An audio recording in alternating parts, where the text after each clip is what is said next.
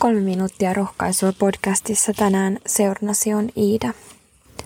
Sain ystävältäni hätääntyneen ja ahdistuneen viestin, jossa hän kertoi, miten hän oli juuri kuullut hänen tätinsä löytyneen kotoaan kuolleena äkilliseen sairaskohtaukseen. Ja ystäväni kirjoitti viestissään, että missä minun tätini, tätini nyt on – Voiko olla mitään mahdollisuutta, että hän olisi nyt taivaassa? Hän ei ollut tunnustava kristitty. Minua ahdistaa tämä suuresti. Rukoilin ystäväni puolesta ja pyysin Jumalalta viisautta vastata jotakin tähän hänen kysymyksensä ja lohduttaa tätä ystävää. Silloin muistin minulla olevan kirjan Fredrik Fislöfin kirjoittama kirja sinulle, joka olet menettänyt läheisesi.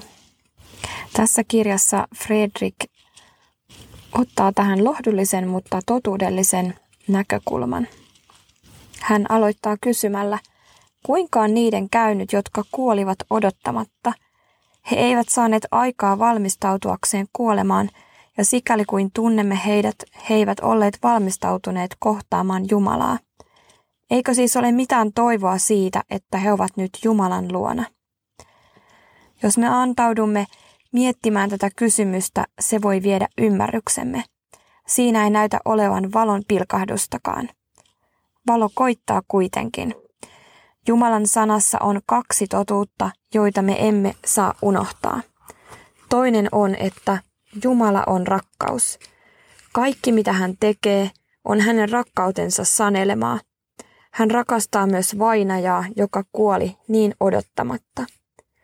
Toinen totuus, jota emme saa unohtaa, on, että kukaan ei kuole sattumalta. Rakastava Jumala oli tämänkin kuoleman tapauksen takana. Viisas Jumala tietää, mitä hän tekee. Hän ei katkaise ihmisen elämää ennen kuin hän on tehnyt kaikkensa pelastaakseen hänet. Äkillinen kuolema voi juuri olla tämä viimeinen mahdollisuus, viimeinen kutsu. Ihmeellinen totuus on, että yhdessä jännityksen täyttämässä silmänräpäyksessä ihmisen elämä voi tapahtua enemmän. Ihmisen elämässä voi tapahtua enemmän kuin tavallisesti tapahtuu viikoissa ja vuosissa. Emme ilman muuta voi päätellä, että vainaja ei ole saanut valmistautumisaikaa – voi olla, että tämä valmistumisaika oli vain muutamia minuutteja tai sekunteja, mutta juuri nämä lyhyet silmänräpäykset ovat saattaneet olla ikuisuuden täyttämiä ja ratkaisevia. Näemme vain vähän siitä, mitä ihminen kätkee sisimpäänsä. Hän voi näyttää kovalta eikä tahdo ottaa vastaan sanomaa Jumalan valtakunnasta. Mutta monessa tapauksessa tämä voi olla vain kuori. Sisimmässä voi liikkua monia syviä ja vakavia ajatuksia ja kipeää kaipausta Jumalan puoleen.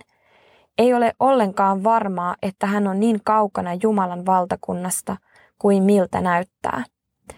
Tässä meidän on muistettava kaksi asiaa. Toinen on esirukous. Useimmilla ihmisillä on joku tai useampia, jotka rukoilevat hänen puolestaan – Aivan lapsesta alkaen heitä on kannettu rukouksen käsivarsin. Esirukous on voima, Jumalan lupaukset seuraavat sitä. Toinen on kristillinen tieto ja kasvatus. Tämä koskee erityisesti niitä, joilla on ollut kristitty koti, mutta myös muita, jotka tavalla tai toisella tuntevat kristinuskon perustotuudet.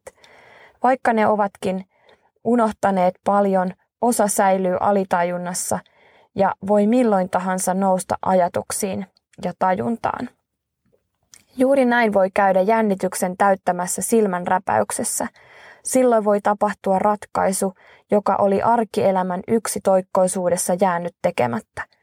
Kaikesta tästä johtuen emme saa menettää toivoamme ajatellessamme rakkaitamme, jotka kuolivat yllättäen ja jotka eivät eläessään näyttäneet välittävän Jumalasta – Ihmisen ikuisen kohtalon määräämisen voimme luottavaisin mielin uskoa Jumalalle.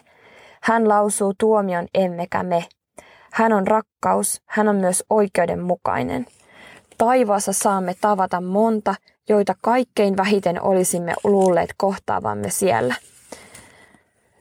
Nuori mies oli vähällä hukkua.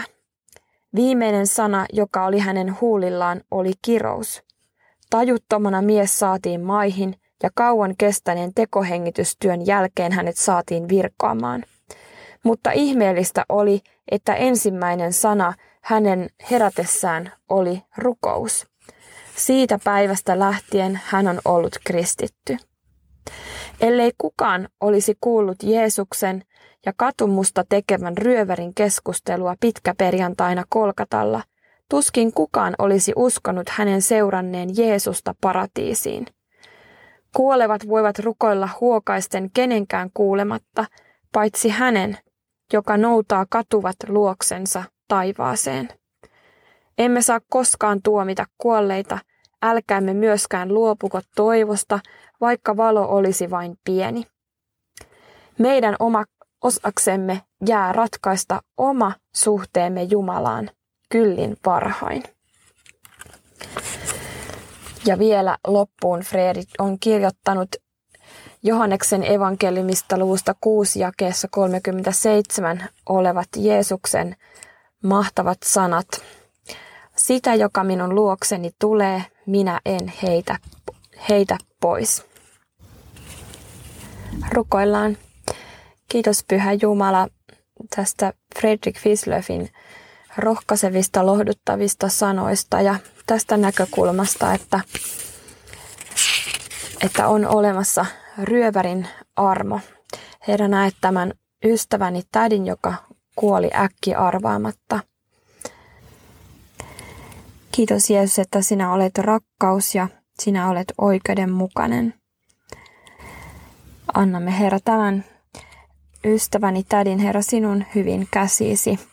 Lohduta myös tätä ystävääni surussa.